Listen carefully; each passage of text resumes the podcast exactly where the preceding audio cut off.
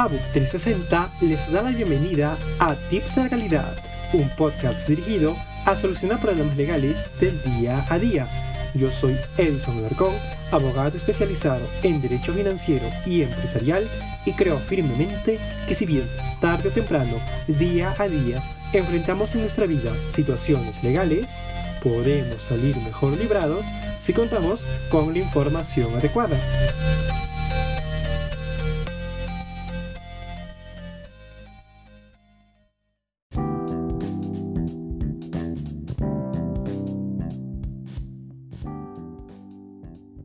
Muy buenos días, podcasters del Perú y del mundo. Bienvenidos a Tips de Legalidad, un segmento de ABU 360. El juicio oral es la parte más importante del proceso, independientemente de que se trate penal o también civil. En esta etapa es el momento en donde se va a decidir el destino de nuestro patrocinado, donde el juez se va a poner a valorar todas nuestras pruebas, fundamentos jurídicos y los hechos presentados de ambas partes. De acuerdo a todo ello, él va a ver qué tan contundentes hayan sido, nuestra teoría de caso que le hemos presentado, por lo tanto, y sobre todo en la parte penal, este momento del juicio oral es el más importante, puesto que es el momento en el que tenemos que convencer al juez de la fortaleza de nuestros argumentos y de ese modo ganar, ¿de acuerdo? Por lo tanto, resulta muy importante el poder estar preparado, estar atento y ser raudo, rápido, al momento de percatarnos si la otra parte está mintiendo hacerle ver al juez en ese instante los vicios, los errores, las mentiras de la otra parte. Y bueno, pues no es para menos, porque está en juego la libertad de nuestro patrocinado. Esto es muy común. El tema de las mentiras o cosas incompletas, frases que no son del todo verdaderas, y sobre todo en el juicio oral, en esta etapa del proceso penal, cuando ante el juez, por diversos motivos, la otra parte declara algo contrario a la realidad y que incluso si revisamos su declaración previa, formulada anteriormente en etapas anteriores del proceso, puede fácilmente ponerse de manifiesto. Pero muchas veces pasa que tal vez por los nervios del momento o porque es la primera vez que vamos a objetar una mentira en un juicio oral, resulta muchas veces que no se suele realizar esta objeción adecuadamente, lo cual ocasiona que el juez no la tome en consideración como quisiéramos o en el peor de los casos que pueda desembocar en que nuestro cliente pierda el juicio y habrá sido nuestra responsabilidad como abogados el no haber sabido actuar de acuerdo a las necesidades del momento. Es por ello que a fin de solucionar este problema común en muchos juicios orales en la actualidad, es que hemos elaborado el presente podcast. La otra parte mintió en juicio. ¿Y ahora qué hago? La importancia de la declaración previa. Lo primero que debemos de reiterar es que el juicio oral es la etapa más importante del proceso penal. Es en base al conjunto de actos, dichos, pruebas y fundamentos jurídicos los cuales sean presentados ante el juez que éste va a terminar decidiendo ya sea a favor o en contra de nuestro patrocinado. ¿De acuerdo? Llegado a este punto, muchos podcasters estarán preguntando sobre la importancia de la declaración previa. La declaración previa es aquella que se ha dado antes del juicio, es decir, durante la investigación preparatoria. Y en base a esta declaración previa, se empieza poco a poco, independientemente de que sea el fiscal o el abogado defensor, se construye una hipótesis, las ideas, tanto de defensa como de ataque de una u otra parte, y obviamente en base a ellas se destinan un número de pericias y actos procesales, entre muchas otras cosas. ¿De acuerdo? Ahora, algo muy importante a entender respecto a la declaración previa es que esta declaración previa se da únicamente ante la autoridad fiscal, es decir, ante aquel facultado por la normativa peruana. Ojo, también puede darse ante la PNP, pero tiene que estar presente el fiscal. Por lo tanto, y aquí el primer error que cometen muchos abogados, novicios, cuando están llevando su primer juicio, es que muchas personas consideran a la declaración previa como aquella declaración que se presta, por ejemplo, ante el policía sin asistencia fiscal, o ante un padre de familia, el menor ante el padre de familia, o la declaración del trabajador ante su empleador.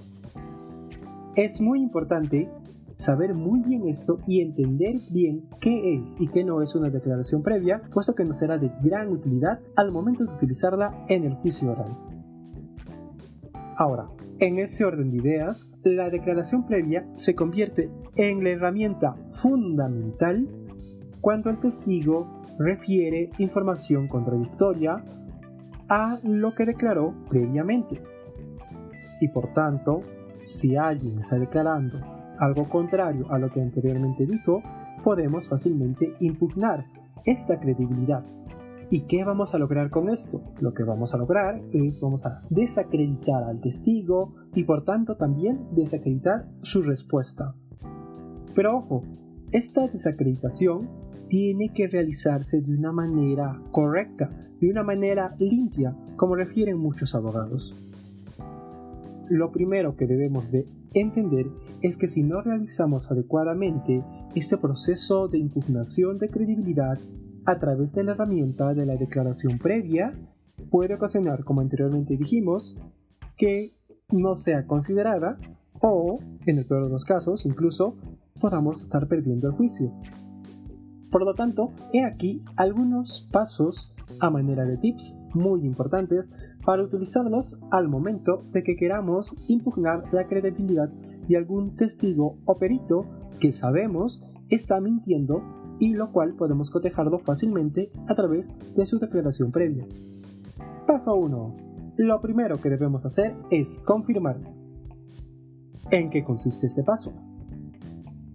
Por ejemplo, debemos de tener en cuenta la versión del testigo X, por ejemplo, de la fiscalía, quien tiene una relación de amistad con el imputado, pero por otro lado, nosotros sabemos que ahorita, en estos instantes, digamos, del juicio oral, el testigo acaba de afirmar que no tiene ninguna relación con el imputado. Entonces, ¿qué sucede? ¿Cómo vamos a proceder? Lo primero que vamos a hacer es confirmar. En el caso de que seamos fiscales, por ejemplo, podríamos decir, Señor testigo, en este caso, ¿tiene alguna relación usted con el imputado? Y el testigo, digamos en este caso fuese una mujer, digamos que dice, somos amigos, nada más que amigos y simplemente de una amistad y nada más. Aquí viene la etapa de confirmación. ¿Cómo vamos a confirmar esto? Vamos a confirmar, por ejemplo, de la siguiente manera. Si somos fiscales, por ejemplo, podríamos decir, señora X, digamos, ¿no? Señora, no sé, elijan el nombre que consideren pertinente nos dice que solamente existe una relación amical más no sentimental. Y ahí vamos a ver la confirmación del testigo. Y el testigo podría seguir refiriendo. Exacto, exacto señor fiscal o exacto señor abogado. Solo somos amigos. Ojo, un punto muy vital a tener en cuenta es que al momento de nosotros querer realizar esta confirmación, la otra parte podría objetarnos esta pregunta, aduciendo objeción, pregunta repetitiva. Pero ojo, lo que tendríamos en el peor de los casos si nos sucede esto sería decirle al juez de que no viene al punto, no es pertinente esta objeción debido a que la finalidad de esta pregunta es confirmar. Ese es el punto, ¿de acuerdo? Ahí podríamos tener esa salvedad ya hemos confirmado la mentira de esta persona, de este testigo, digamos. Ahora, paso 2, vamos a acreditar ante el juez la existencia de una declaración posterior. ¿Y cómo lo podemos hacer? Digamos, independientemente de si son fiscales o abogados defensores, podríamos decir, por ejemplo, señora X, Y, Z, ¿usted ha declarado antes en el proceso? ¿Tiene usted alguna declaración con anterioridad al presente, al presente proceso o al presente acto? Y obviamente el testigo, en honor a la verdad, tendrá que decir sí, sí he declarado anteriormente, o simplemente sí. Y ahí viene ya la continuación. Entonces, podríamos decir lo siguiente. ¿Cuándo hizo exactamente esta declaración? ¿Recuerda usted? Y la testigo o el testigo podría referir, ah, sí, fue hace mucho, la verdad. Y ahí viene la parte más importante nosotros tenemos que validar esta declaración previa. ¿Y cómo lo vamos a hacer? Por ejemplo, podríamos preguntar lo siguiente. ¿Y usted, señor testigo, señora testigo, realizó esta declaración con su abogado? Y el testigo se diría, sí. Ah, ¿estuvo en compañía de su abogado? Sí. ¿Y cuando usted declaró, nadie la coaccionó? Y el testigo, por ejemplo, respondería, no. Entonces, esto ya ha sido vital para nosotros, porque aquí ya estamos eliminando algunas herramientas muy usuales que podría utilizar la otra parte para dejar sin efecto tal vez la anterior declaración previa, cosas así, de ese tipo. Entonces ya estamos acreditando la existencia de una declaración previa, ¿de acuerdo? Paso 3. Lo primero que hemos hecho, ya recordemos, ha sido confirmar que el testigo confirme lo que nosotros queríamos ante el juez, esa mentira que, que tenía. Lo segundo, ya hemos acreditado la existencia de una declaración previa y ahora viene el paso fundamental, confrontar. En este paso vamos a confrontar a través de un ejercicio académico denominado versus, por ejemplo, y podríamos decir lo siguiente ante el juez en el juicio oral. Señor juez, el testigo acaba de reconocer que declaró sobre este caso ante la Fiscalía. Por lo tanto, solicito se coloque a la vista del testigo lo dicho en su declaración previa. Y ahí tienes que ser lo más específico posible. Tienes que decir lo siguiente. Declaración previa ubicada, sé específico.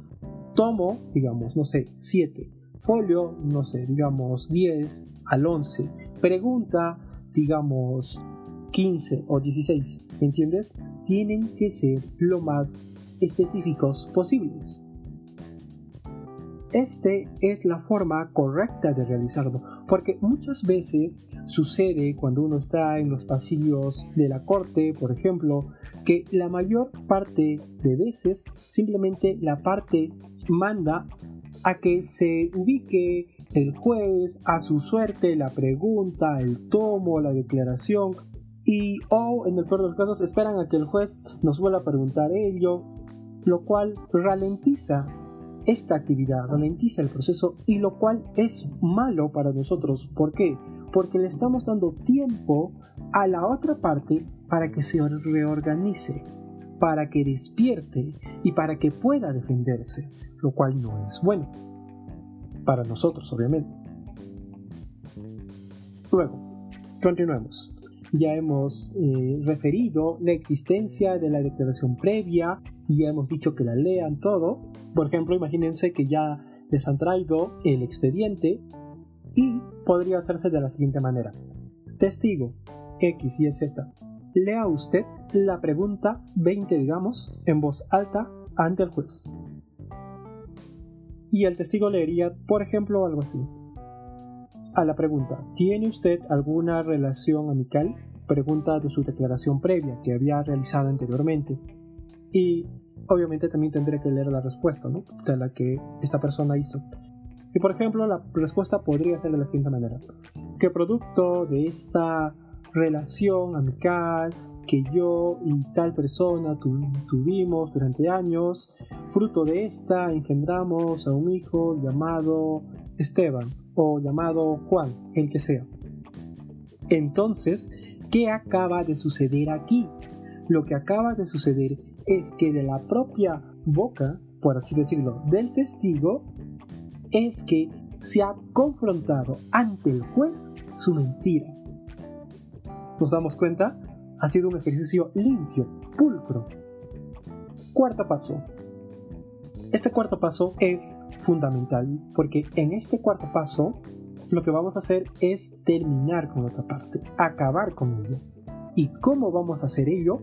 Independientemente ya dije de que seamos fiscales o abogados defensores, podríamos decir lo siguiente. Señor juez, hace unos momentos la señorita o el joven, no sé, nos dijo que su relación con el diputado o con, tal persona era simplemente una relación amical pero acabamos de contrastar con la declaración previa, lecturada por la propia persona, que esto no es así, que incluso tienen un hijo llamado Esteban o llamado Juan. ¿Entienden?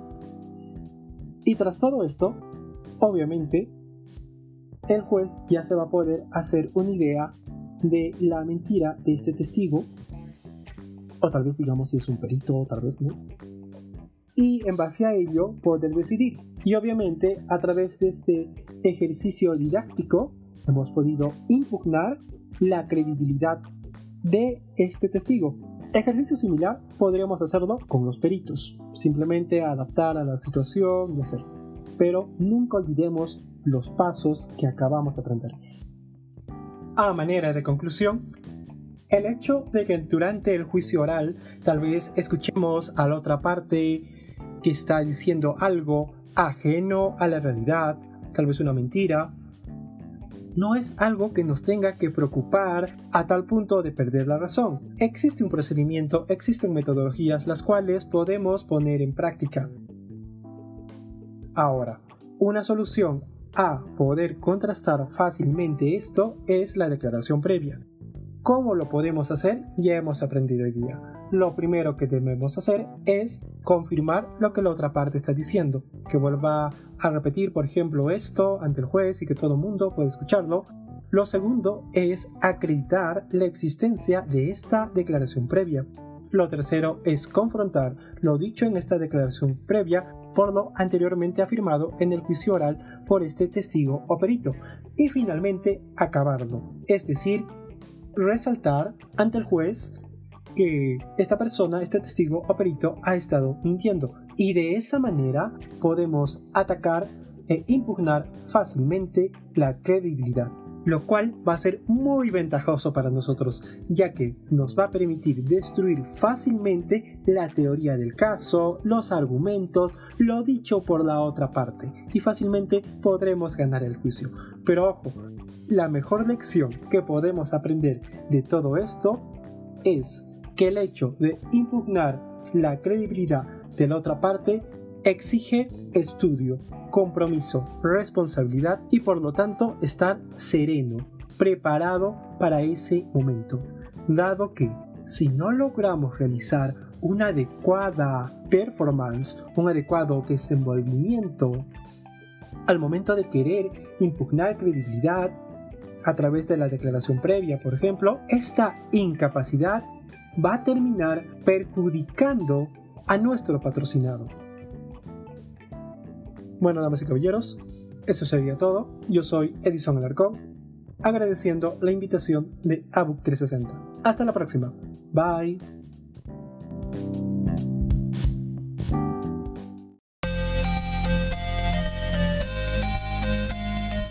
Como ves, con la información adecuada, puedes afrontar exitosamente cualquier problema legal. Si te interesa obtener más información, te recomiendo visitar la página de ABUC 360, donde podrás encontrar este y otros podcasts. Tenemos audiobooks, infografías y toda información relevante para que puedas tomar mejores decisiones. Si te gustó este podcast, síganos en nuestras redes sociales. Dale like a la página de ABUC 360. Subimos un episodio cada viernes. Bye.